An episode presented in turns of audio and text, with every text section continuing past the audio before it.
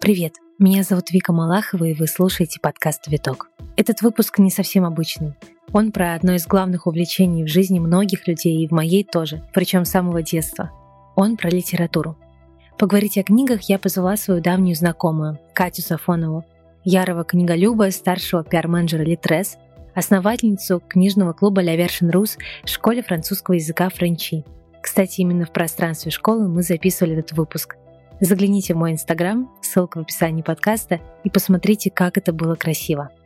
Я попросила Катю подготовить список российских писателей-современников, с которыми точно нужно познакомиться каждому. Выбор, хоть и субъективный, мне показался очень важным и точным. Я сама только начинаю соприкасаться с современной российской литературой, и этот подкаст может стать неплохим путеводителем, если вы тоже. Наш разговор разделен на две части. Сначала я спрашиваю Катю о ее профессии, каково это каждый день работать с книгами, а затем она называет имена авторов и их произведений, которые рекомендует. Наслаждайтесь, читайте и обязательно пишите отзывы на платформе Apple Podcast и в социальных сетях. Спасибо, что слушаете.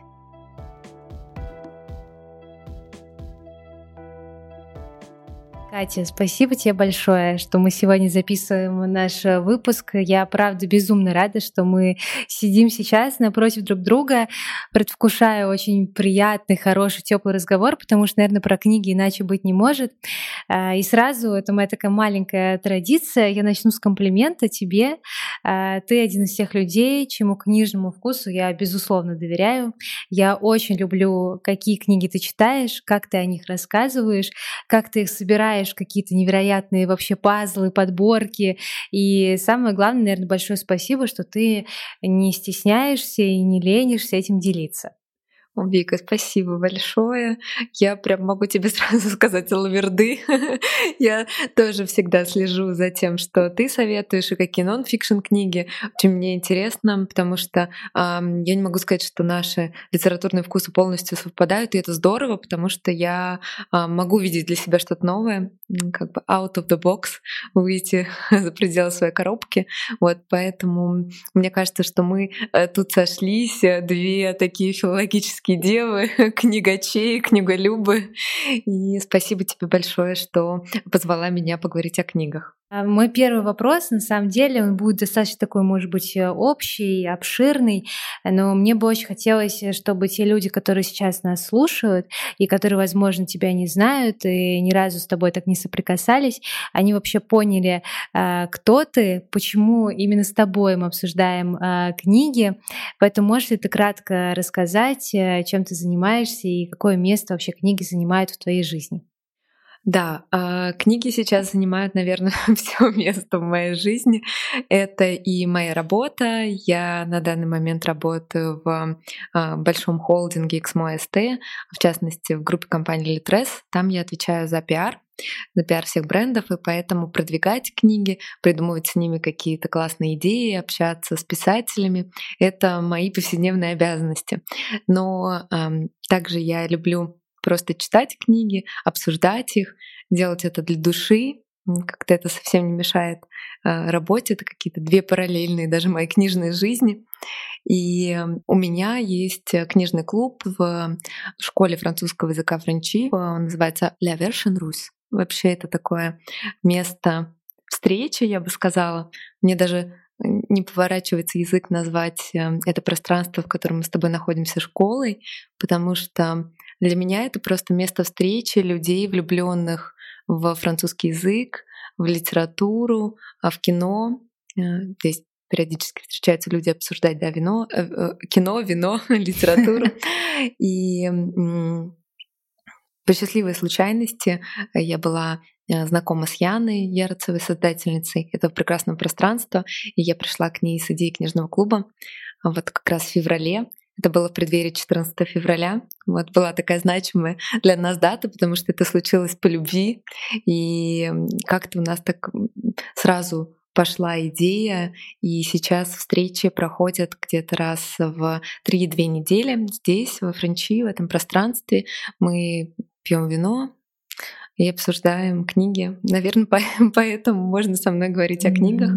Вот. И я иногда шучу, что себя я немножко ощущаю амбассадором современной русской литературы, вот, по крайней мере, в кругу моих друзей и знакомых, потому что я искренне считаю, что а, те писатели, которые есть сейчас, они атланты, которые стоят mm-hmm. на плечах других атлантов 19-20 века. Но эти люди, они невероятно талантливые, гениальные, я даже не побоюсь этого слова. И мне кажется, что нам есть чем гордиться не только Толстым и Достоевским, но и современными писателями. Мы поговорим про наших современников чуть позже, да, гораздо более подробно. Э, во-первых, прямо ответно даю тебе реакцию на пространство, в котором мы записываем, но правда, но очень красиво красивое, но э, что я заметила, помимо, помимо безусловной красоты, которая здесь есть, мне здесь вот просто хорошо эмоциональная, потому что, э, ты знаешь, я тебе сказала, сегодня у меня очень долгий день, будильник прозвенел в 5 утра, да, в 9 утра мы записывали другой подкаст, сейчас мы говорим с тобой, но удивительно, что когда мы сюда пришли, э, просто вот все как-то играет на то, чтобы ты почувствовал себя максимально расслабленно, уютно, тепло по-домашнему, поэтому просто спасибо, благодарю эти стены за то, что мы себя хорошо так здесь чувствуем. Про книжный клуб тоже хочу очень сильно с тобой поговорить, потому что э, мне мне кажется, это очень классная традиция, которая сейчас возрождается, а у тебя она возрождается еще очень красивой форме. Но прежде мне бы хотелось э, пройти вот по этому твоему пути, потому что ты же не сразу работала с книгами. Что вот было до этого? Я просто всегда боюсь начинать этот разговор, потому что мне кажется, что он будет очень долгим. Я бы сказала о том, что у нас с тобой общее, наверное, прошлое — это журфак, и это первая любовь к книгам. Наверное, она начинается с того, что в одиннадцатом классе, пока всем остальным людям нужно сдавать физику, математику, химию, биологию, ты готовишься сдавать литературу, и пока твои одноклассники да, решают примеры, я еще училась в физико-математическом классе, я сидела на первой парте и на уроке физики читала, перечитывала классику, перечитывала литературу, чтобы сдать хорошо ЕГЭ. В общем, получалось за это тоже хорошо. вот, и это было какой-то первый такой мой осознанный момент, когда я вдруг за год перечитала ну, всю эту школьную программу и как-то ее для себя и поняла, и почувствовала. И, конечно, журфак дает э, невероятную базу для обсуждения mm-hmm. книг. Да, это очень приятно. Ну, кому расскажи, что ты приходишь на пары для того, чтобы прочесть и обсудить книги. Ну, по-моему, это звучит просто идеально, как мечта. Вот. И, наверное, тоска именно по этой возможности обсуждать книги читать вместе и обсуждать, которая возникла после окончания факультета журналистики, она и привела тоже к книжному клубу. Мне всегда казалось, что этот формат, он не совсем для России. И как-то гуглила, смотрела книжные клубы, которые создаются, мне они казались какими-то не очень цепляющими. Вот мне казалось, что это больше какая-то американская традиция. Там вот все делают книжные клубы, а у нас как-то нет. И в период пандемии как раз а, передам привет Лизе и Ире, их не книжному клубу, которые у тебя тоже были в подкасте. Они э, придумали эту концепцию, я пришла к ним навстречу, и я посмотрела, как это может быть, очень вдохновилась. Ими они ну, вот как-то это было для меня большим толчком для того, чтобы попробовать и самой что-то похожее сделать. Вот. И я вообще девочкам очень благодарна. Они, когда я это сделала, этот клуб, я не знала, какую реакцию от них ожидать. И они мне написали очень трогательное сообщение о том, что мы должны множить свет, пусть его будет больше.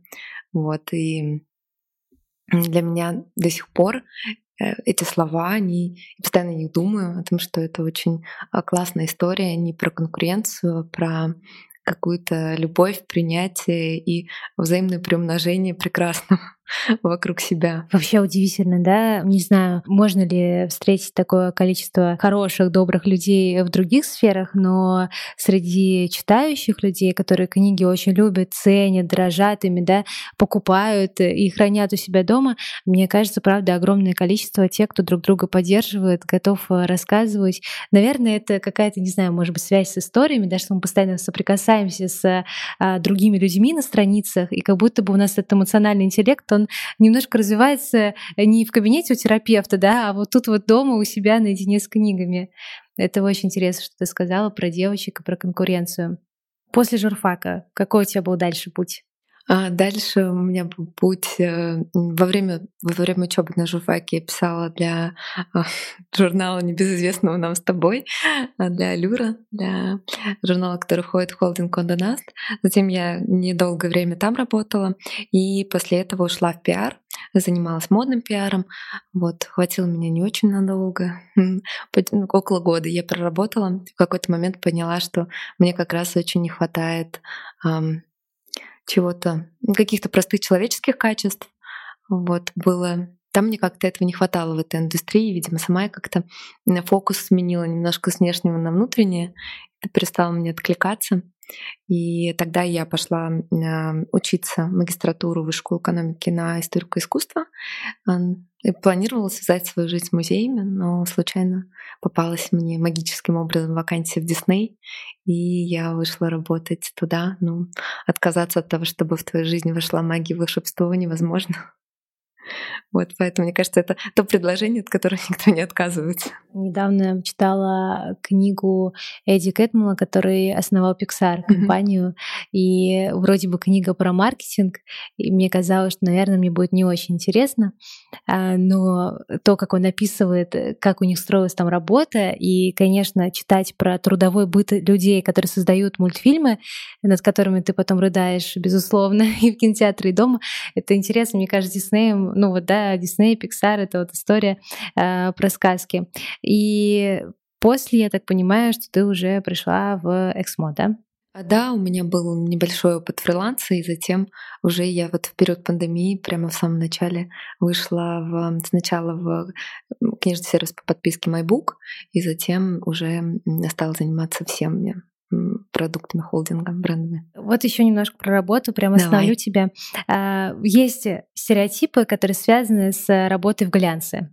Да, глянцевый журналист, он э, всем кажется, вот как мы видели в самом известном фильме «Дьявол носит Прада». И Э, со стороны кажется, что это просто профессия мечты. Тебе присылают подарки, ты ездишь в красивые места с брендами и ходишь на шпильках, в красивых костюмах с красной помадой и так далее. Э, вроде бы с этими стереотипами уже работают, их как-то разрушают, потому что профессия, наверное, широко освещается, очень популярная. А вот когда речь заходит о человеке, который работает с книгами в издательстве, а, там, не знаю, как издатель, как э, пиар-менеджер и так далее, а, мне кажется, тоже есть огромное количество стереотипов, что это человек, который читает с утра до вечера при свечах, в красивом пространстве примерно, да, как мы сейчас сидим, а, встречается с авторами, как ты говоришь, и это, безусловно, наверняка у тебя в жизни есть, но что скрывается, что есть невидимого, может быть, сложного, и вот того, что разрушает эти стереотипы, стереотипы? Наверное, я бы начала с того, что, конечно, твои литературные вкусы не всегда могут э, совпадать. То есть э, тебе нравится определенный род литературы, но, например, в моей профессии это не значит, что я, например, не буду продвигать э, какие-то другие жанры писателей, их произведения. Дело не в том, что они какие-то, не знаю, плохие, или просто они, может быть, мне по душе не совсем откликаются, но а, я не имею права сказать, мне это не нравится, не буду с этим работать. Но с другой стороны, я вообще очень восхищаюсь людьми, которые пишут книги. Считаю, что это невероятное ну, самопожертвование, и это на самом деле труд, который невозможно оценить, и это не благодарный труд, это благотворительность абсолютная, потому что действительно богатыми людьми, которые зарабатывают на книгах, как Джоан Роулинг, это единицы. В основном люди пишут, потому что они не могут не писать, у них невероятная внутри какая-то потребность. Я очень за эту потребность благодарна. Вообще, работая вот в Литрес я поняла, что вообще не имею права никакую книгу как-то осудить или не любить. В общем, если человек набрался смелости, собрал все свои мысли и написал их, еще не побоялся и предъявил это, это миру, я уже перед ним снимаю шляпу, поэтому у меня очень много к ним уважения. Вот я считаю, что э, действительно они делают для нас очень много, и в ответ получают не так много. В общем, они не становятся рок-звездами, обычно писатели, знают их единицы. И да, иногда даже знают только по экранизации. Да, поэтому, поэтому да. А что еще про Сгулисье рассказать? Наверное, не все как-то, может быть, понимают, что сейчас у литературы, в принципе, непростое время. А, мы конкурируем с другими контентными сервисами, с онлайн-кинотеатрами, с сервисами музыки. И, конечно, это непросто, потому что а, гораздо легче, проще включить что-то, сесть и залипнуть перед экраном, чем прочитать книгу, чем открыть. И мне кажется, что современному человеку нужно чуть больше усилий все-таки, чтобы сосредоточиться. Видно, что Например, формат аудиокниг лучше заходит, потому mm-hmm. что люди больше переключаются на то, чтобы совмещать книги с повседневными делами. Им очень сложно вот прям знаешь, в классической манере выделить время, заварить чаю, сесть, открыть книгу и читать. На это вообще способны, мне кажется, сейчас единицы, потому что очень быстро становится как-то тревожно, скучно, лезешь за телефоном, кто хочешь еще что-то поделать. Тот самый, да, синдром дефицита внимания? Да, абсолютно, точно удивительно, э, как мозг да, по-другому работает. Это э, мы недавно смотрели интервью, старое интервью Черниговской у Познера в гостях, когда они обсуждают э, эту историю, и мы уже с друзьями так много раз перемыли косточки и Познеру Черниговской с разных сторон. А, но что удивительно, я прям, я так это запомнила, мне так это прямо в душу запало, когда а, Познер спрашивает, он задает вопрос в такой интересной форме.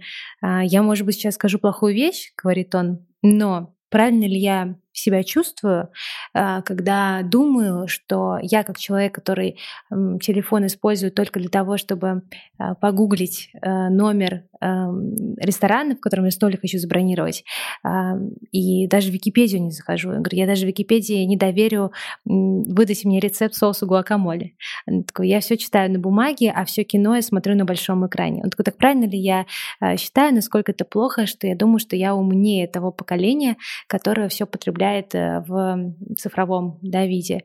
И на что Черниговская ему говорит, что ну вообще-то как бы это нормально, так думать, что вы умнее. И ты просто в этот момент съеживаешься, да, и начинаешь судорожно анализировать вообще то, как ты потребляешь контент. И вот что касается да, бумаги и книг, э, вот с кем я обсуждаю, вообще в моем поле люди читающие, но понятное дело, что не все. А, и правда очень сложно, да, очень сложно сесть и посвятить э, время. Все время кажется, что не до этого, и все время кажется, как будто какая-то большая работа. Хотя по факту, да, ты, думаю, со мной согласишься, это отдых, сам потрясающий отдых, который только может быть. А, хорошо. Э, есть ли еще какие-то стереотипы? Может быть, э, ты на самом деле читаешь все в кратком содержании. Нет, мы на самом деле шутили на работе, что нам нужен библиотечный день, знаешь, чтобы можно было сесть и какую-нибудь пятницу с утра до ночи читать, потому что это действительно важно. Но я думаю, что можно вполне себе рекламировать книги, что угодно, глубоко не погружаясь, вот, но мне как-то самой приятнее, если я про что-то рассказываю, что-то это прочесть, узнать. Но, конечно, у нас невероятный объем книг. Действительно, человеку это очень сложно прочитать самому. И, если честно, я даже не ставлю перед собой такой задачи. Иногда бывают забавные случаи, когда э, на книжном клубе мы обсуждаем какого-нибудь автора, не знаю, авиатор Евгений Водолазкин на меня спрашивают э, участники клуба, а прочитала ли я все книги у него? Я говорю, нет, я всех не читала. Я только вот «Авиатора», например, и «Лавр» прочитала, «Брисбен», не знаю. Но бывает, что у ну, автора уже одна три. книга. Ну, а бывает, что вообще одна, и я ее прочитала только-только, вот перед клубом. И я, если честно, вообще не стесняюсь этого. Я э, литературный дилетант, и вместе со всеми читаю, узнаю. В общем, не вижу в этом какой-то такой проблемы. Сколько книг ты читаешь вообще? Ну, давай возьмем, не знаю, месяц. Не думаю, что очень много.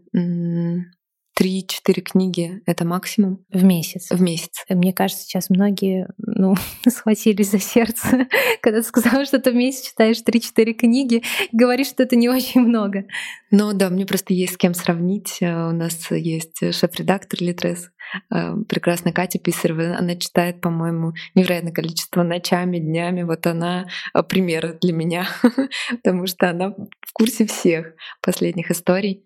Вот я стараюсь читать эм, это, наверное, во многом еще связано с а, характером именно подготовки к книжным клубам, потому что когда я готовлюсь к клубу, я читаю только ту книгу или перечитываю ту книгу, которую мы будем обсуждать, и стараюсь э, свой эфир другими произведениями не заполнять, чтобы помнить, чтобы какие-то ключевые моменты для себя выписывать и находиться в каком-то таком потоке вместе с автором.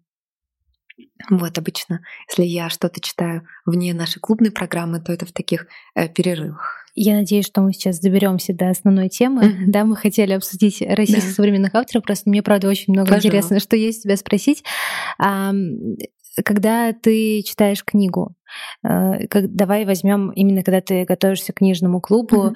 и принимаешь решение, да, читать очень осознанно и вдумчиво.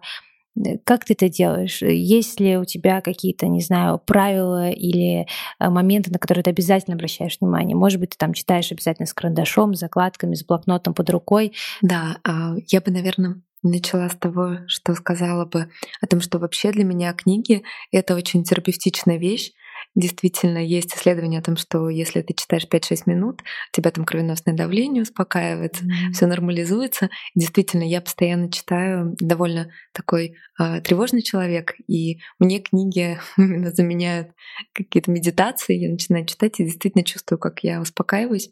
Поэтому я люблю это дело и готова все время открыть, когда мне тревожно, и начать читать, потому что я знаю, что на меня эффект окажет очень целительный. Вот. А читаю, а, наверное, основной момент, эм, я люблю обращать внимание на какие-то языковые интересные штучки, моменты. Классно, когда автор зарыл какие-то отсылки к другим авторам, и ты это видишь, вот эту интертекстуальность, и для себя отмечаешь.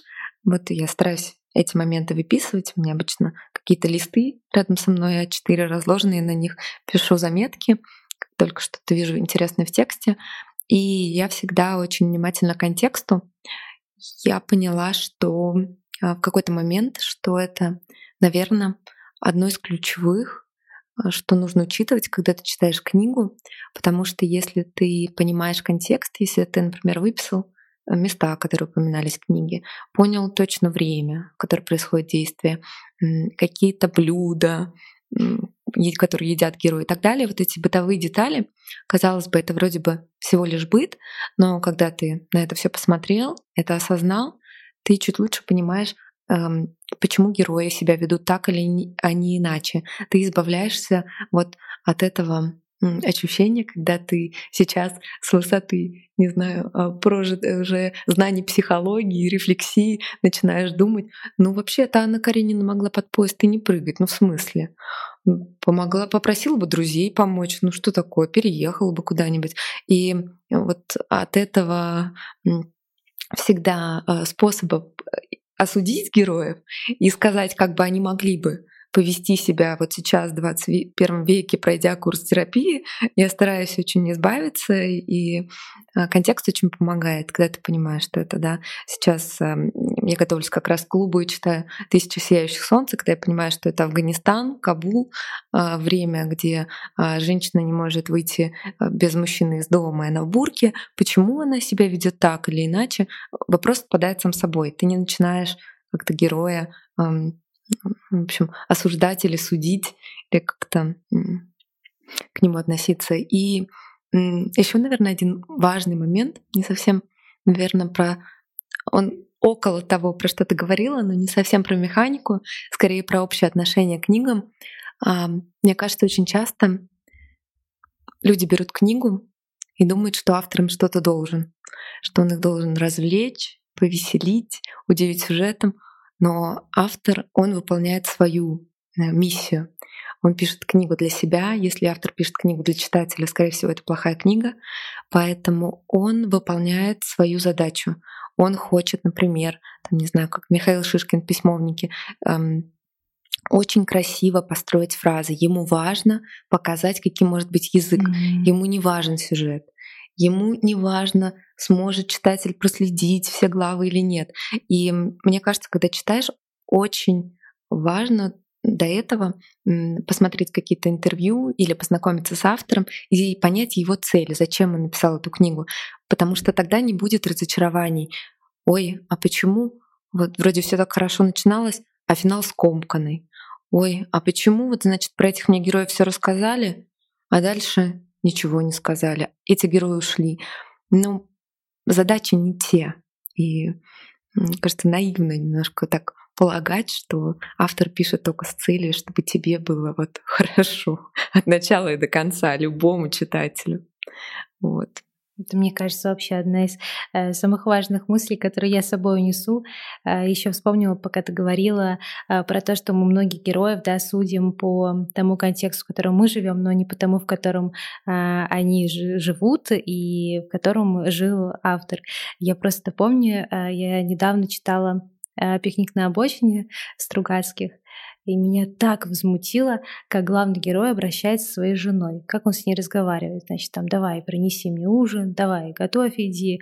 И, в общем, и он постоянно, в общем, его жена появляется постоянно на кухне, всегда, все ее почти а, сцены, это она на кухне несет ему еду. Или она ему спрашивает, э, что он будет есть, когда он приходит в зону, да, и моется в душе. И как вот эта грубость, которую он разговаривает, конечно же, феминистическая душа современной женщины, живущей в 21 веке, очень возмущается. Э, я помню, что мы обсуждали там с э, моими знакомыми, с которыми мы иногда читаем да, вместе одни книги, Э, то есть их всех это возмутило, абсолютно. Ни, вот ни у одной девушки не прошло мимо вот это отношение. Я подумала, как интересно, да, что ты подсвечиваешь в книге в зависимости от того, в каком контексте ты живешь. И вот это очень классное замечание. Как продвигать книги вот сегодня, когда мы, правда, да, живем все со смартфонами, когда мы весь контент, да, всю информацию потребляем э, с наших экранов. А вот что вы делаете, может быть, и какая конкретно, может быть, даже твоя личная миссия, как ты это видишь, и причем я, я же понимаю, что сейчас книги становятся популярнее гораздо, чем, может быть, даже 10 лет назад. Мне кажется, что читать, мне так кажется, что читать стали больше. Хотя недавно мы тут были в одном маленьком книжном магазине а, на Павелецкой, и консультант очень грустно вздохнула и сказала, что вы не правы, это просто ваше инфополе вам так говорит, читают очень мало. Так вот, э, во-первых, расскажи, стали ли читать больше, или это мой такой самообман и иллюзия, и как, если правда читают мало, книги продвигают искать дальше. По поводу того, стали ли читать больше, тут, э, ну, я могу сказать только статистику нашу, mm-hmm. что у нас, как у сервиса, в целом все хорошо за период пандемии. Это большой скачок, большой рост, и как электронных книг, так и аудио, особенно аудио. Аудиосегмент как молодой, очень быстрыми темпами растет. Мне кажется, что за ним конечно, в чем-то будущее, и вообще будущее за новыми способами передачи контента, потому что текст это, конечно, контент, мы его mm-hmm. можем по-разному потреблять и со смартфона, и с бумажной книги, и в аудиоформате. И мне кажется, что сейчас будущее, конечно, за новыми интересными форматами.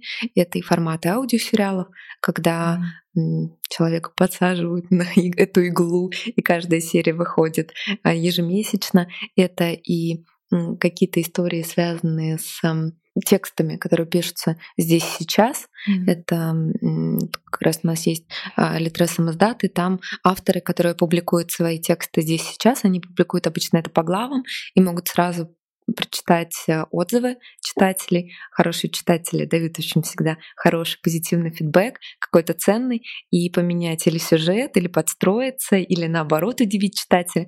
То есть там происходит диалог в режиме реального времени. Ну и, конечно, это все сопутствующие истории, связанные с э, записью буктрейлера, а, презентации книги. Это, да, и мерч. Вот на примере последней Сали Руни, мне кажется, мы хорошо увидели историю с мерчом вокруг книги. Э, и я думаю, что Синбад продолжит эту историю у нас в России, тоже сделает какой-то классный мерч. И помимо каких-то стандартных каналов продвижения, это там интервью с писателями, это подборки, это работа со СМИ, а с блогерами, с инфлюенсерами, конечно, через них тоже всегда можно рассказать о новинке. Также это, на мой взгляд, э, креативные проекты. Мне кажется, что это одно из самых интересных направлений моей работы и в плане в целом продвижения книг. Это история, когда что-то придумывается вокруг книги с партнером или с каким-то ну, вторым участником диалога, а, придумывается проект, где в центре все-таки книга, но вокруг нее выстраивается некоторая история. Это Какие могу примеры привести? Мы выпускали и коллекцию ароматов по мотивам классики, и коллекцию носков, которые могли бы носить э, герои русской литературы, если бы они жили в 21 веке. И там, к дню рождения Марселя Пруста это была коробка с мадленками. Ой, это потрясающая коллаборация, я прям ее помню. Это вообще... Спасибо. Да, и конечно, когда, мне кажется, ты так связываешь книги с повседневной жизнью, они входят на уровне такого первого касания, может быть, э, через что-то такое, через твои повседневные практики. Это здорово. Идешь в свою пекарню, тебе там подарили открытку, сказали, что сегодня день рождения Марселя Пруста, отсканировал QR-код, послушал, не знаю, в поисках утраченного времени. Не нужно, но это как бы первое такое касание. Мне кажется, что оно должно быть приятным, каким-то вдохновляющим. И поэтому за такими проектами будущее, вот, как мне кажется, вот на них мы тоже стараемся уделять внимание. Это и там аудиогиды, какие-то эм, аудиогиды по интересным местам, связанными с писателями, и в Москве, в Петербурге. Вот, в общем, целая, целая плеяда таких разных историй периодически придумывается. Да, у вас очень красивые вообще проекты, и с MindMe, да, у вас там была да. классная тоже коллаборация такая хорошая.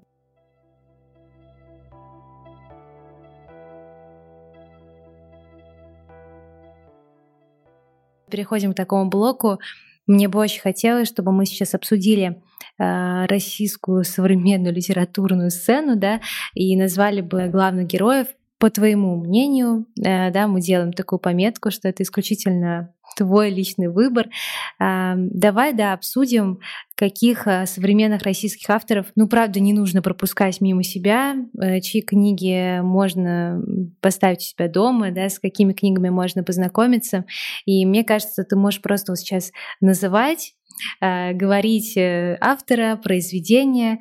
Если я читала, а я уже делаю спойлер, я знаю, что я читала далеко не все, что ты назовешь, потому что я современной российской литературы только-только начинаю прямо близко контактировать. Вот, если я вдруг что-то читала, я тебе буду задавать, может быть, какие-то вопросы, а, но в целом давай прям вот просто идем по твоему списку. Начать я бы хотела с Евгения Водолазкина. В общем, это первый человек, который приходит мне на ум. Просто гигант мысли. Человек, который пишет потрясающие книги. Если вы не знакомы с его творчеством, я бы предложила начать с книги «Авиатор». Мне кажется, она более легкая, тонкая и очень интересная про контекст, знакомый всем нам, про тему памяти и про те воспоминания, которые, мне кажется, очень объединяют людей, особенно людей, которые выросли на постсоветском пространстве. Мое любимое воспоминание, которое он там приводит, о том, что дачный домик, лето, ты спишь, и по жестяной крыше капли дождя капают. И мне кажется, что э, у многих людей есть схожие воспоминания. И вообще это удивительный роман. Сам э, Евгений Водолазкин говорит о том, что он хотел, чтобы, прочтя какую-то фразу или фрагмент, у человека всплыло собственное воспоминание. Он говорит о том, что если это сравнивать с музыкой, то как будто бы он играет ноту, а у тебя достраивается композиция. У тебя напоминает про лето, а ты вспоминаешь, как ты провел это лето у бабушки в деревне когда-то. И погружаешься в эти приятные, теплые э, детские, юношеские воспоминания, вспоминаешь первую любовь, свое детство. И это такой очень э, роман-диалог. Вот я его советую читать, не слушать, обязательно читать и оставлять себе время для рефлексии, прочесть, погулять, подумать. В общем, классный, мне кажется, может э, получиться диалог. И второй э, роман, который бы точно рекомендовала, это «Лавр». Это древнерусское житье, но пусть вас это не пугает, э, несмотря на свою структуру. Это очень глубокое, умное философское произведение. И у меня есть даже примеры жизни. Мой близкий друг а, прочитала, прочитала это произведение в довольно сложный период своей жизни, и оно очень помогло. Вот, поэтому, если вдруг у вас есть какие-то переживания, такие э, тяжелые, непростые, эта книга в целом очень про смысл жизни, о том, зачем стоит жить. Она напоминает о каких-то очень важных, главных, базовых вещах, вот без лишнего, без мишуры, о том, что действительно стоит. И язык Язык просто потрясающий. Это и смесь современного и древнерусского, это постоянные отсылки. Вообще, мне кажется, что это очень важная книга для того, чтобы ценить и любить свои корни, потому что, конечно, в школе, когда нас заставляют читать слово полку Игореве, редкий ученик может проникнуться. А мне кажется, это такой легкий вход. В общем, если потом понравится, может быть, стоит почитать что-то тоже такое вот философское, э, религиозно-философское. Вот, ну и вообще эта книга вошла а, в топ-10, а, по мнению Guardian, книг о Боге, лучше книг о Боге. Вот, признанных вообще международно. А Водолазкин очень много переводит на английский язык, он один из самых переводимых наших авторов. Вот. В общем, мне кажется, что если уж там его все знают, то тут мы уже точно должны его знать. Вот. Ну и он живет в Петербурге, он сам из э, Киева, с Украины. Он сейчас живет в Петербурге, очень классно описывает этот город в авиаторе. Потом можно прогуляться по тем же местам. Там есть адреса, можно по Петроградке устроить себе приятную экскурсию. Я лавр недавно купила, он у меня стоит, э, ждет своего часа. И вот у меня план, э, мне сейчас очень интересно читать о Боге не в классическом контексте, потому что я человек верующий, я много читаю духовной литературы, но мне было бы интересно посмотреть, а, как вот э, Бог появляется да, в художественной литературе. И вот у меня сейчас план перечитать «Братьев Карамазову», потому что это, наверное, частый опыт, когда ты читаешь Достоевского в школе и не помнишь потом, что происходит, что, что вообще с этим сюжетом происходит у тебя в жизни. Вот сейчас у меня они стоят, и потом, мне кажется, вот твои слова еще одно такое подтверждение, что нужно а, Лавру взять в руки. Не могу не назвать Людмилу Лицкую. Она, к сожалению, не пишет а, больших романов уже довольно давно насколько я помню, в шестнадцатом году ее последний роман вышел «Лестница Якова». Она так подвела им черту. После этого были сборники рассказов, и отдельные рассказы, но больших романов не было, и она грозится, что больше не будет. не знаю, так ли это, но у нее, наверное, можно любой, у нее, насколько я помню, пять или шесть крупных больших романов. Можно взять любой и начать с него. И мы читали один из романов в книжном клубе, и для меня это был самый главный челлендж мне очень хотелось почитать что-то у Лицкой, обсудить, э, рассказать о ней, но а, столько классных романов, что ты не знаешь просто на чем остановиться. Я мучилась между Даниэль Штайном, переводчиком, Кассом Кукотского и Лестницы Якова. Устроила даже у себя опрос в сторис, не могла найти решение. Все люди мне говорили разные, спрашивала каких-то своих экспертов окружения, какой же роман самый главный. Но никто не сказал. Вот. В итоге мы обсуждали Казус Кукотского, не жалею вообще об этом. Очень эм, книга не совсем классическая для нее, а не совсем типичная. Тоже много размышлений о смысле жизни, о Боге. Думаю, что на, на твою тему, если не читала, откликнется. Очень там много есть э, моменты, связанные с духовным поиском. Там очень необычная структура, потому что сначала идет такое повествование в духе семейной саги, там первые, первые главы, а затем вдруг герои оказываются в пустыне. Это не спойлер, а совершенно они оказываются в пустыне, и мы вообще не понимаем, что происходит. Они идут. Мы не понимаем, куда они идут, зачем. И эту главу обычно очень тяжело прочитать. Многие люди на ней спотыкаются, либо ее перелистывают и не дочитывают до конца, и потом возвращаются уже, пропускают этот фрагмент и дальше читают. Но а если будете вдруг читать, очень советую вам а, погрузиться, потому что а, затем вы увидите отсылки, ниточки, которые сводятся к этой самой главной главе про пустыню. И, как всегда это бывает, это не совсем для читателя написано, но для понимания очень важно.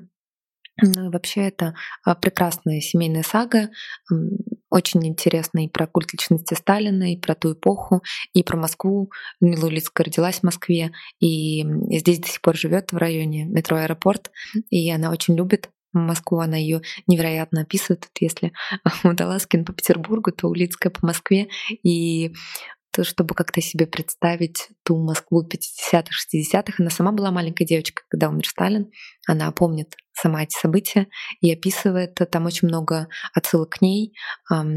Ну и тема, очень важная тема абортов. Вот взгляд на эту тему с разной стороны, и с религиозной, и с научной, и с медицинской. Мне кажется, что с учетом того, какие события вообще происходят в Европе сейчас, это важная тема, и стоит про это читать, думать. Вот, как-то свое мнение формировать. Наверное, я бы ее посоветовала. И, наверное, сказала бы пару слов про лестницу Якова. Это все-таки mm-hmm. такой у него последний роман, последний важный.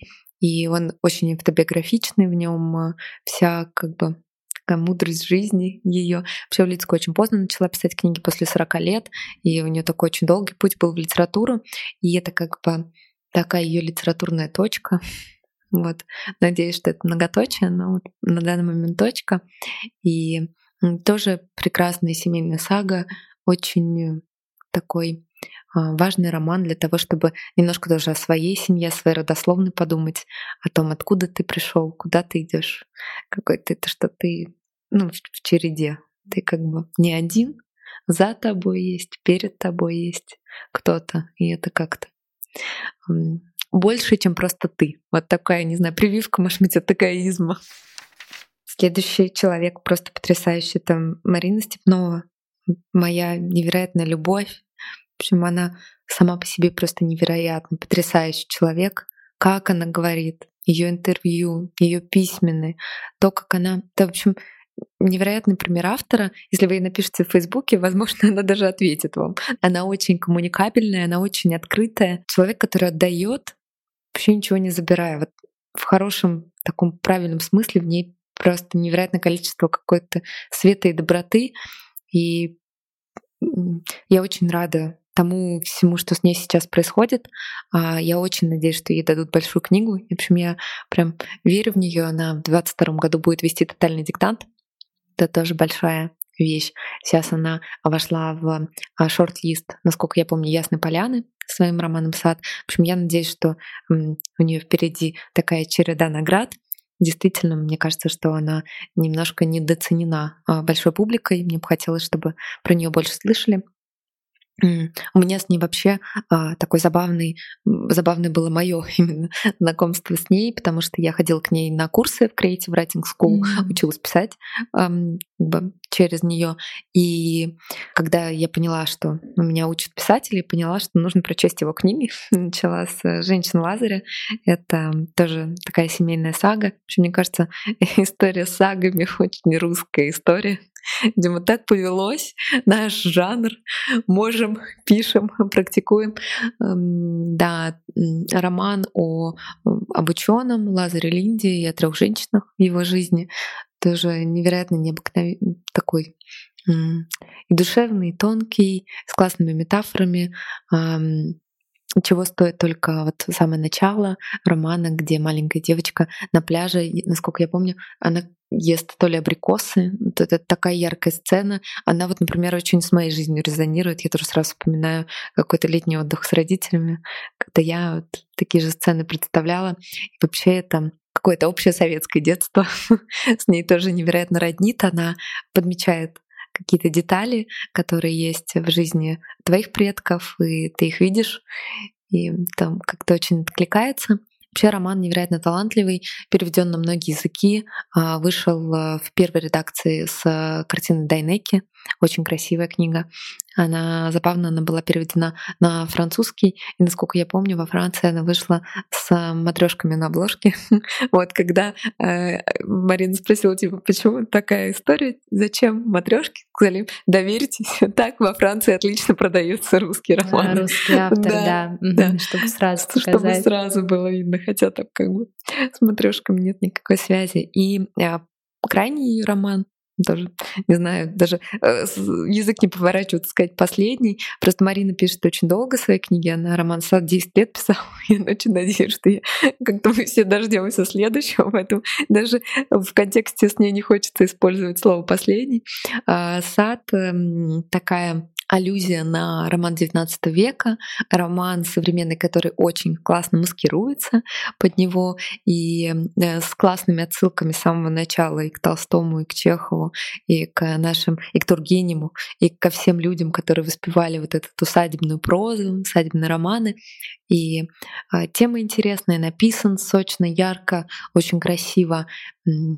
Читать одно удовольствие. В общем, просто даже название сад, вот входишь в сад. Это же так прекрасно. Там можно, по-моему, все дела отставить для того, чтобы оказаться в саду. «Женщина Лазаря», я помню, это была первая книга, которую я прочитала у нее. А про сад я тебя прям спрошу отдельный вопрос. Мне я слушала интервью а, ее про эту книгу, где ведущий спросил про феминизм, про феминистический мотив в этой книге, на что она прямо открестилась, боже упаси, я вообще не феминистка, это вообще не про меня, и книга не про феминизм, не знаю почему ее так активно к этому приплетают. Мне интересно, э, твоя точка зрения, увидела ли ты вот этот феминистический мотив э, или нет? Ты знаешь, я видимо, эта роль э, ведущего книжного клуба на меня накладывает некоторые отпечатки. Я всегда на стороне автора.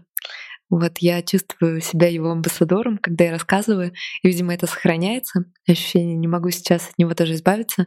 Она, насколько я помню, Марина говорила о том, что замысел книги очень сильно поменялся за 10 лет. Начинала она с одного, но у нее произошли такие изменения в жизни, она стала матерью, и она тоже, как и Борятинская, у нее довольно поздний ребенок, желанный очень такой, и Фокус смещается в книге тоже и на тему воспитания, и как, в общем, мне кажется, что это основной мотив.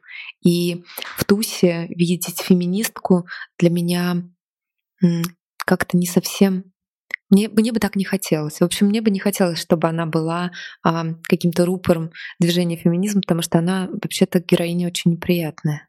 Это она... мы опять да, свой контекст накладываем. Да, но э, в том плане, что действительно она по факту она, ну то есть если оценивать ее действия, она довольно жестока mm-hmm. к своим близким. Она даже бывает очень жестока. И мне кажется, что важно тут разграничивать какой-то эгоизм, нарциссизм, жестокость, феминизм. То есть э, это разные вещи.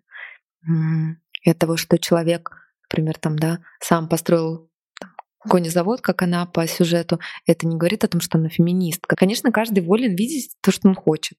Вот, никто не может запретить. Как только книга уходит от автора, он не властен над ней. Там происходят свои какие-то движения. Обычно авторы за голову хватаются. Ничего себе вы там увидели, чего я не закладывал. Вот, ну, не знаю, я бы предостерегла вот всех от того, чтобы видеть феминизм таким. Мне кажется, это отрицательная характеристика для него была бы. Я бы еще, наверное, хотела сказать про Михаила Шишкина и про его роман «Письмовник». Э, роман, с которым у меня самой были очень тяжелые отношения. Я его несколько раз пыталась прочесть. Очень тяжело. Э, кратко расскажу вообще про историю. Это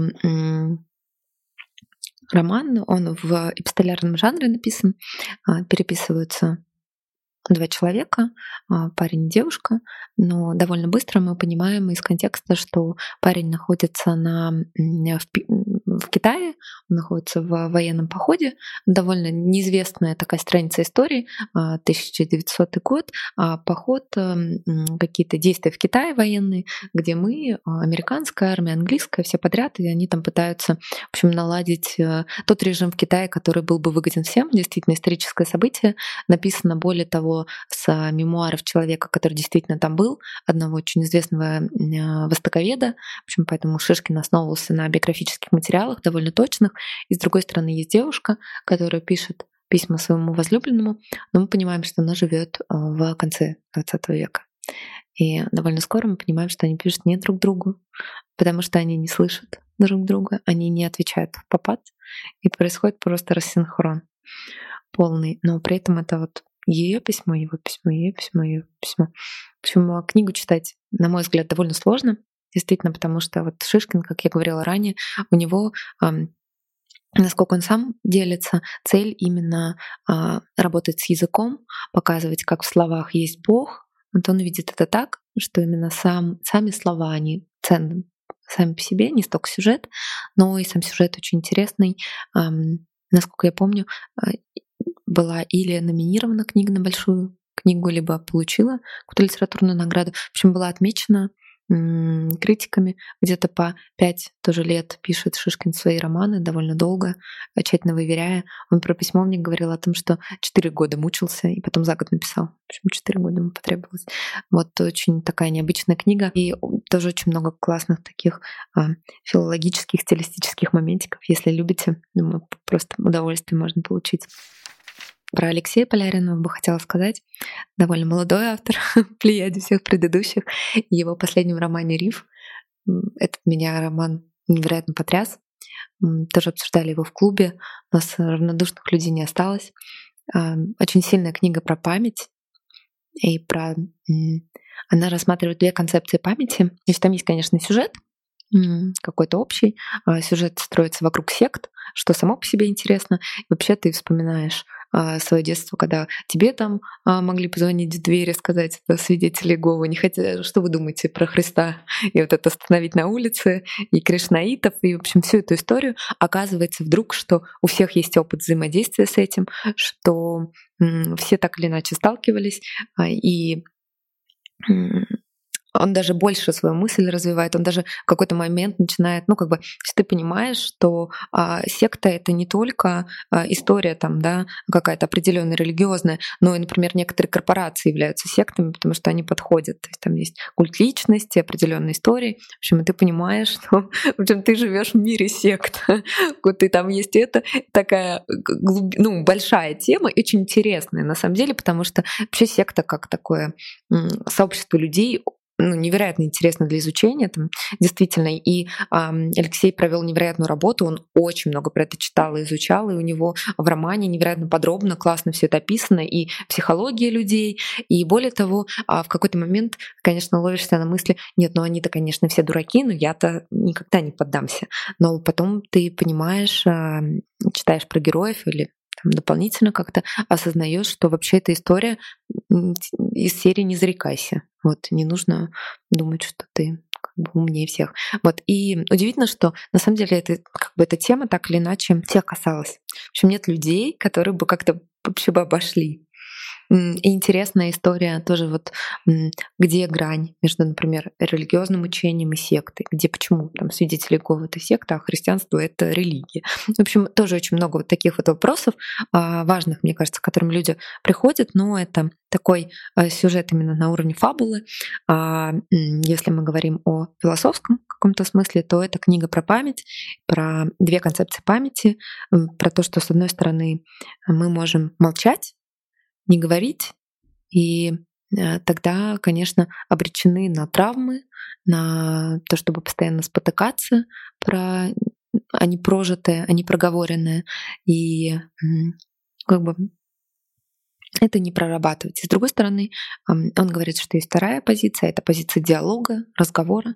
Как только мы на какую-то тему начинаем говорить, ее не табуируем, мы сразу, конечно, рефлексируем и освобождаемся. В общем, очень такая, и мне кажется, близкая людям, э, которые в терапии, тема, вообще связанная с психологией. И в целом, мне кажется, очень интересная история немножко проанализировать наши отношения, например, к Великой Отечественной войне, не победы, к гражданской войне, каким-то вехам, понять, а как ты к этому относишься, то есть героизируешь ли ты это, или ты это оплакиваешь? Какое место вообще все эти исторические события в твоей жизни занимают?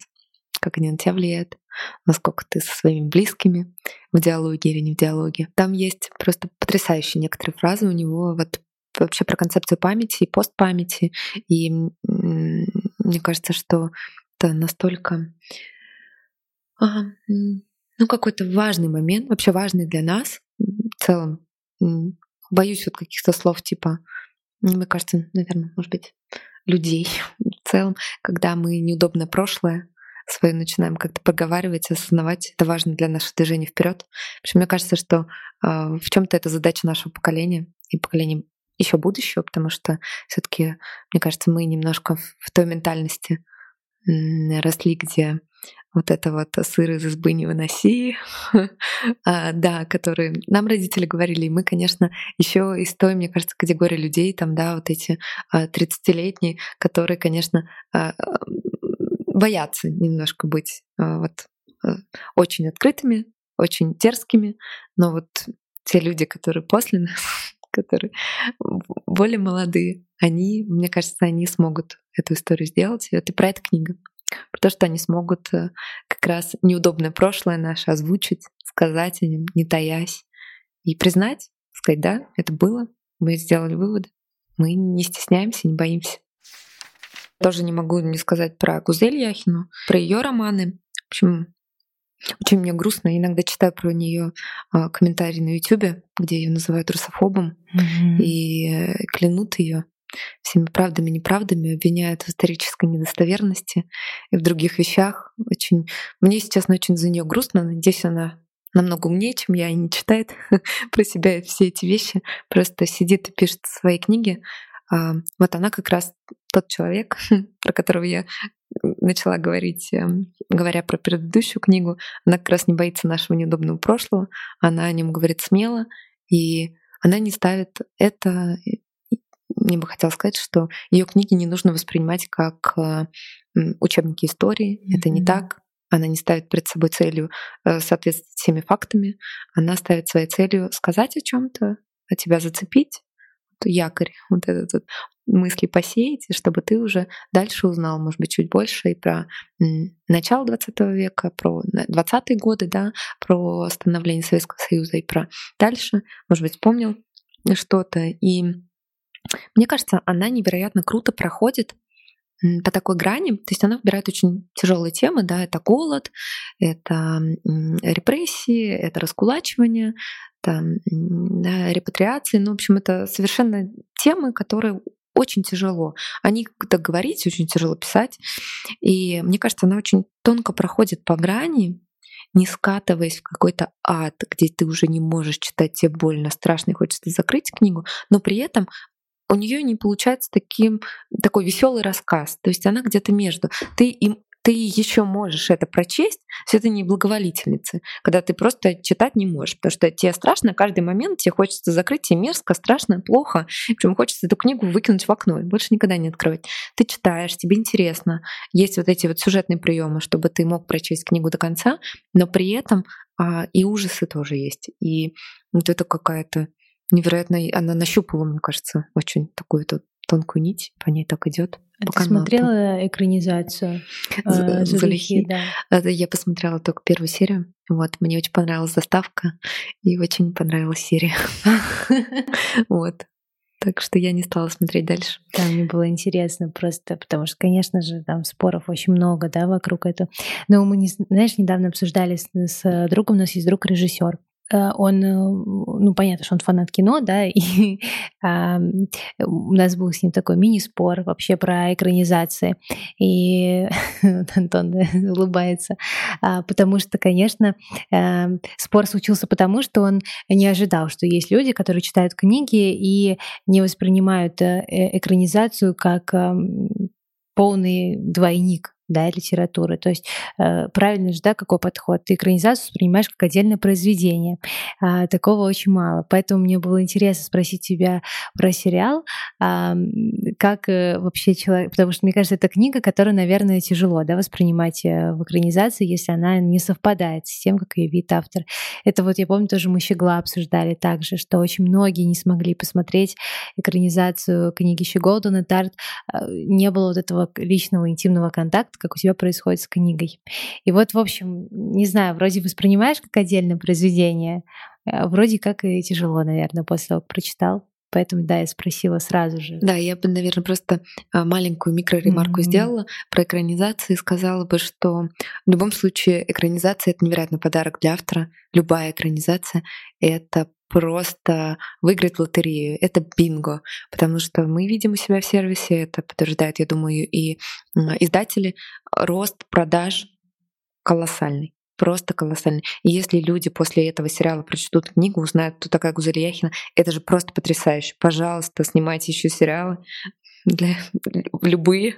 Все нормально, если через это идет знакомство, это идеально, это прекрасно. Поэтому тоже якорь, да, только в обратную сторону, mm-hmm. как ты сказала. Mm-hmm. Абсолютно. Тут скорее не про автора, скорее про роман. Э, роман — это «Учитель Дымов» и Сергей Кузнецов.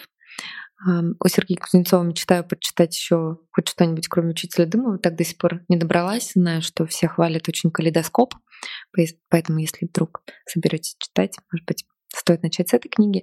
Но «Учитель Дымов» тоже такая очень знакомая, откликающаяся история, тоже история одной семьи с 30-х годов по 2014 тоже книга, наверное, которая трогает, а, потому что она про наше общее прошлое, про наше, про то, ну, про то, откуда мы, про то, кто мы.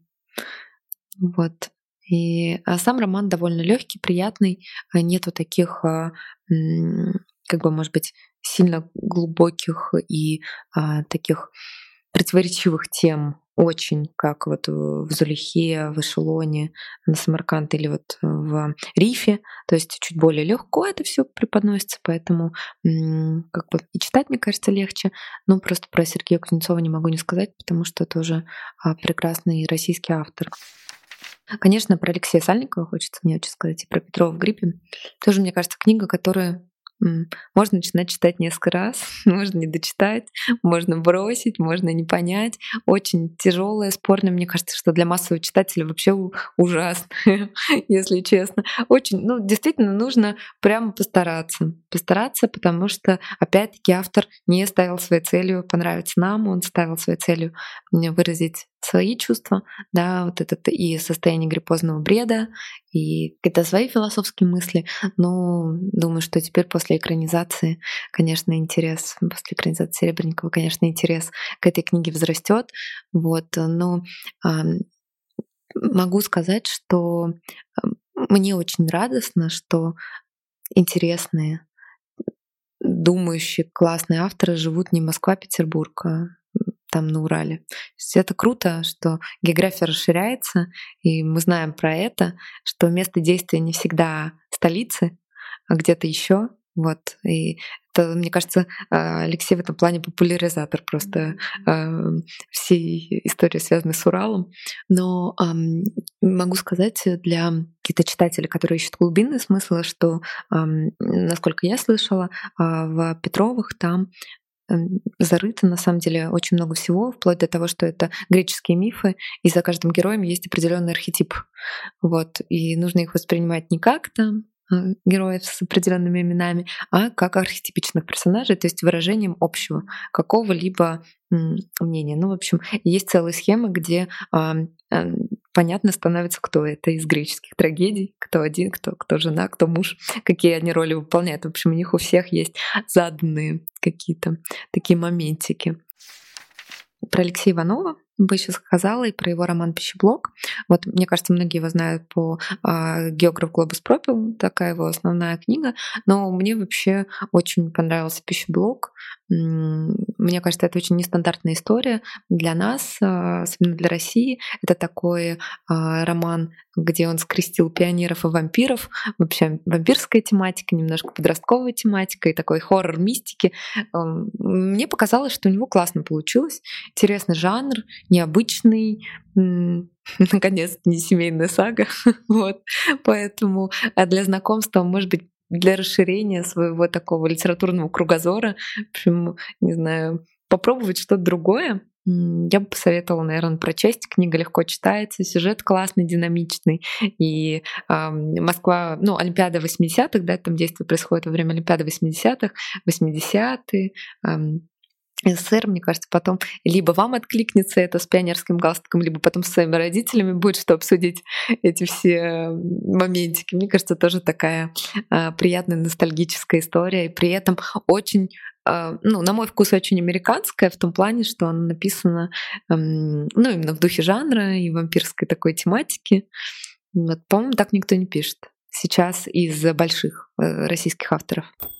Последний, наверное, человек, просто тоже, мне кажется, его важно назвать, это Мария Степанова, которая была в этом году э, номинирована на международный букер, к сожалению, не получила, но вошла в шорт-лист, вот, и написала роман «Памяти памяти», тоже очень такую важную книгу, которая, э, ну, можно сказать, что в чем то это автофикшн, просто, да, история, где она анализирует, вот там как раз, мне кажется, сила рода во всей красе анализирует э, свое прошлое, обращается и к архивным документам, и к каким-то собственным воспоминаниям.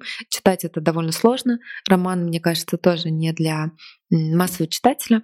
Скорее, он именно написан интересно. Вот он э, из тех книг, которые потом, э, за которые люди потом Нобелевские премии получают. Вот по моему впечатлению. Они просто про то, что нужно сказать новое в литературе.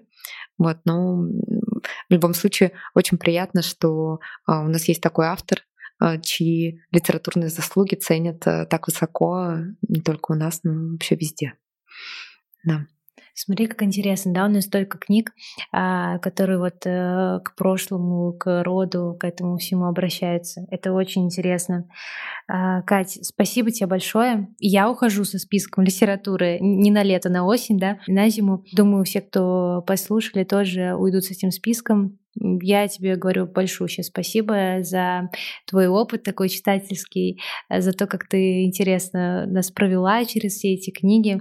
Я надеюсь, что это не последняя наша встреча. Мне кажется, все темы, которые ты мне присылала, их нужно точно с тобой обсудить.